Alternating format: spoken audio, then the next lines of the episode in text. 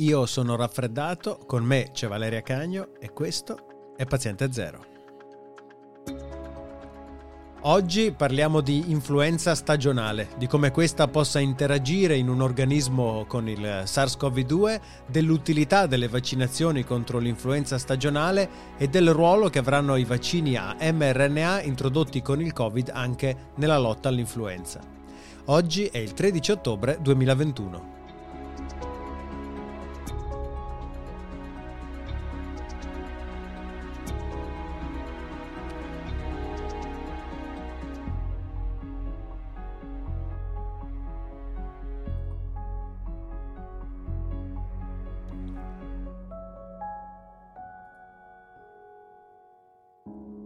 Ciao Valeria.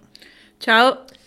Mentre la fascia di età più avanzata può richiedere ora la terza dose di vaccino, questo è anche il periodo in cui la stessa popolazione, e non solo quella, può accedere al vaccino contro la solita influenza stagionale. C'è qualche controindicazione nel ricevere sia il vaccino contro il Covid che quello contro l'influenza stagionale? No, assolutamente no, possono tanto più che si parla di eh, somministrare i due vaccini eh, contemporaneamente, cioè approfittare dello stesso appuntamento eh, dato per la terza dose del vaccino per il Covid per somministrare anche il vaccino influenzale in modo tale da semplificare la logistica. Ricordiamo che eh, in età infantile, ad esempio, vengono fatti vaccini che sono eh, multivalenti, diciamo così, quindi che è possibile somministrare più antigeni eh, al nostro corpo, quindi più ehm, diciamo così, proteine strane da riconoscere contemporaneamente perché il nostro sistema immunitario è estremamente efficace nel riconoscere eh, molteplici eh, patogeni o molteplici eh, agenti estranei, quindi non c'è nessuna controindicazione. E sempre a, a, proposito di combinazioni, c'è il rischio di potersi ammalare contemporaneamente di Covid e di influenza stagionale. Cioè, dopo tutto sono due virus differenti, giusto? Sono due virus differenti che però hanno la porta di entrata simile, nel senso mm sono due virus respiratori eh, che hanno in parte una, una, preferenza per infettare stesse, gli stessi tipi di cellule all'interno del nostro tratto respiratorio. Um, quindi eh, il reale, la reale risposta non la sappiamo perché col, con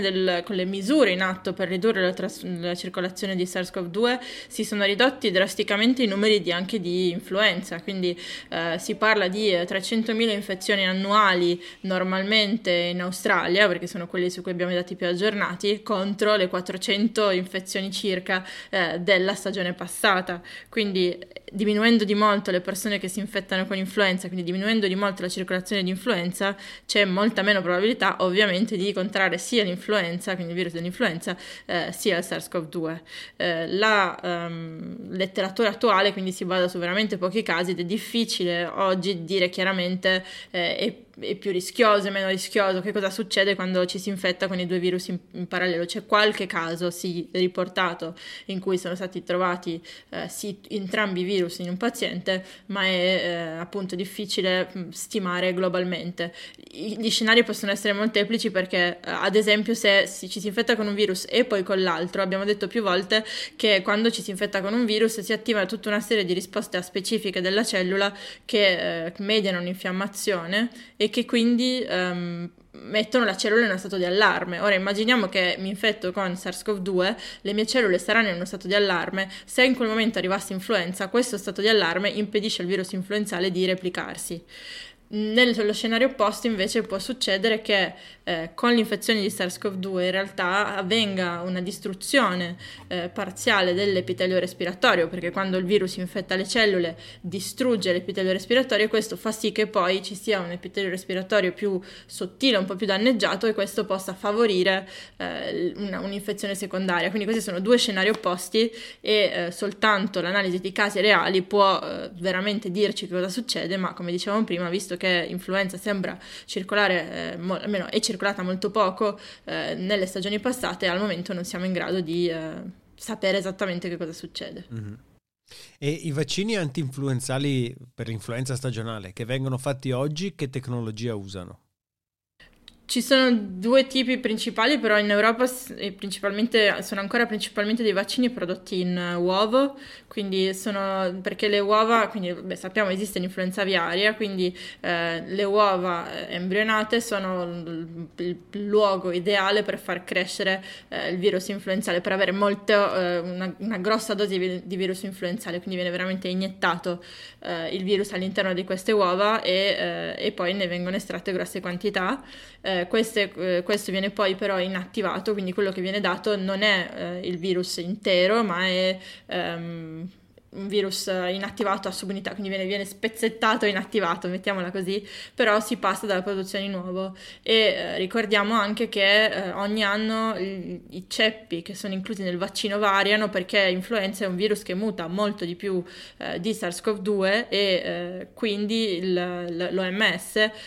delle, fa delle raccomandazioni da una stagione all'altra eh, per quali sono, quindi stima quali saranno i, i, virus che circoleranno nella stagione successiva e quali sono quelli che sono inclusi nel vaccino. Normalmente i vaccini sono eh, quasi sempre quadrivalenti o eh, trivalenti perché eh, nella complicazione ulteriore del, del virus influenzale esistono eh, più um, virus che circolano contemporaneamente, quindi ci sono sia l'influenza A che l'influenza B e a loro volta l'influenza A e l'influenza B sono suddivise in sottotipi. Eh, ad esempio quando sentiamo parlare di H1N1 o H3N2 stiamo parlando di eh, tipi di influenza A, quindi normalmente il vaccino protegge da eh, questi quattro tipi.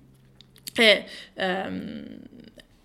e normal- c'è anche una seconda tecnica che è quella invece di produrre il virus in cellule, quindi eh, in cellule eh, che possono essere umane e questo in realtà è un vaccino vivo attenuato, quindi vuol dire che in questo caso il virus è in grado di replicare, ma replica molto meno, quindi eh, è una tecnologia diversa che attualmente è commercializzata solo negli Stati Uniti ed è un vaccino che viene somministrato come spray nasale, mentre sappiamo che il vaccino che viene somministrato in Italia viene somministrato con una classica iniezione. Mentre contro il Covid sono stati introdotti sul mercato per la prima volta vaccini a mRNA. Che differenze hanno questi rispetto ai soliti vaccini antinfluenzali fatti fino ad oggi? E c'è in previsione la possibilità di utilizzare vaccini a mRNA anche per le influenze stagionali, oltre che per il Covid?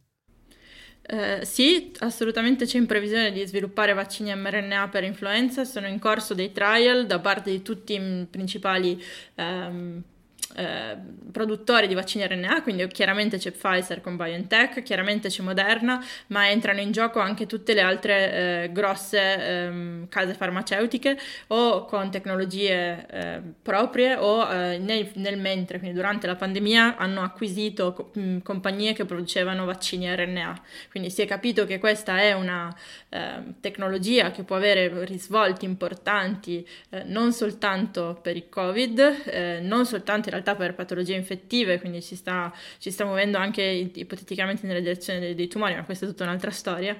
Ehm, e, e i vantaggi di avere un vaccino a RNA per influenza è il fatto che la ehm, produzione della dose del vaccino in realtà è molto più veloce, quindi produrre molte dosi di vaccino a RNA è più veloce rispetto a tutta la procedura di produzione di nuovo e di inattivazione del, del vaccino che avviene, cioè delle dosi di vaccino che è quello di cui parlavamo prima e che avviene attualmente. Eh, dall'altra parte però non siamo non è, non è, certo che visto che i vaccini RNA funzionano per il Covid, allora eh, anche un vaccino RNA per influenza sia in grado di dare una protezione e quindi è per quello che attualmente sono in corso i trial clinici per vedere se eh, gli, effetti, eh, sono, gli effetti protettivi sono buoni. C'è un altro aspetto da considerare, è il fatto che ehm, nella popolazione generale eh, una, un'influenza causa dei sintomi che in parte sono simili agli effetti collaterali del vaccino. Cioè, se immaginiamo, abbiamo parlato della, degli effetti ehm, su, su, successivi alla seconda dose del vaccino, eh, ad esempio vaccino RNA, quindi mal di testa, un po' di febbre, stanchezza, eh, questi sono sintomi che in parte sono simili a quelli che dà l'influenza Quindi eh, bisogna sempre valutare qual è il, il, rapporto tra effetti collaterali, seppur lievi, del vaccino e protezione che mi danno. Perché se io mi vaccino per l'influenza e ho gli stessi sintomi che se avessi l'influenza e magari sto a casa un giorno da lavoro, devo prendere paracetamolo eh, o eccetera eccetera, allora eh, il, il, il, rapporto rischio-beneficio eh, o comunque la, la, l'adattabilità di quel vaccino eh, è minore. Ovvio che il discorso è diverso in una popolazione anziana, una popolazione più a rischio per, per eh, l'infezione da, col virus influenzale.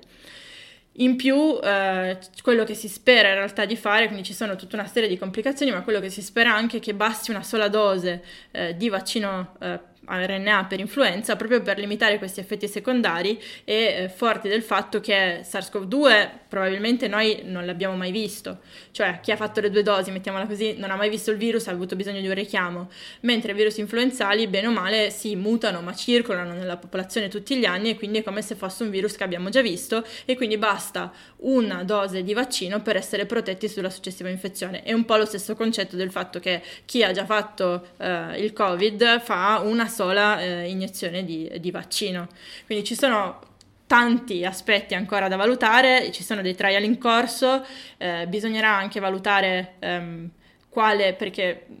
nel, nel, vaccino attuale per influenza viene dato tutto il virus in un certo senso, eh, quindi tutte le varie parti del virus. In un vaccino RNA, come eh, ci ricordiamo probabilmente per il vaccino eh, per SARS-CoV-2, viene dato le istruzioni per produrre una sola proteina. Quindi bisogna verificare che dando le istruzioni per produrre solo la, l'emaglutinina, che è il nome della proteina di superficie dell'influenza, eh, ci sia una risposta immunitaria eh, convin- buona.